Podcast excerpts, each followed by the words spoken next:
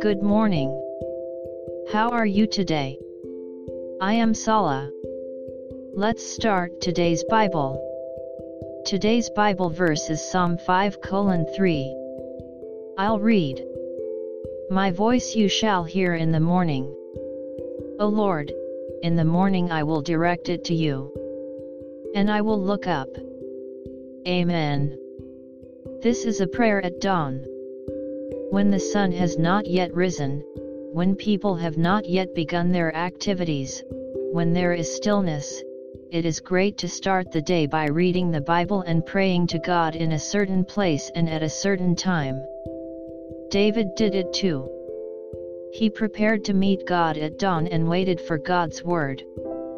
It is a necessary routine to overcome difficulties and to overcome temptations. May we be prepared to meet the word of the Lord today as well. God bless you. See you next week.